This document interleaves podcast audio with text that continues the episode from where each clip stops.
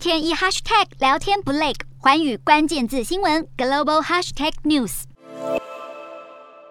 俄罗斯总统普丁自两千零八年以来，在世界各地取得的外国军事成就，都是透过少量精锐部队、佣兵和当地民兵团体及俄国空军达成，包括在乔治亚、叙利亚以及两度干预乌克兰等。不过，俄国在乌克兰军事进展似乎并不如意，在夺取基辅政权的 A 计划失败后，俄罗斯开始转向 B 计划，试图包围基辅并进攻其他乌克兰大城，迫使基辅当局投降，但同样失败告终。无奈之下，俄罗斯现在已经转向 C 计划，放弃基辅和北部城市，专攻东部和南部地区，希望打通到乌克兰西南部港口城市敖德萨，让乌克兰变成一个内陆国家。但只有赫尔松是唯一落入俄军控制的主要城市。事实上，俄罗斯军队太小，无法统治乌克兰这样大范围的国家，再加上严重分散在四条不同战线上，没有统一的指挥官，成为节节败退的主要原因。也因此，普丁的顿巴斯之战终究只有不同类型的失败可以选择。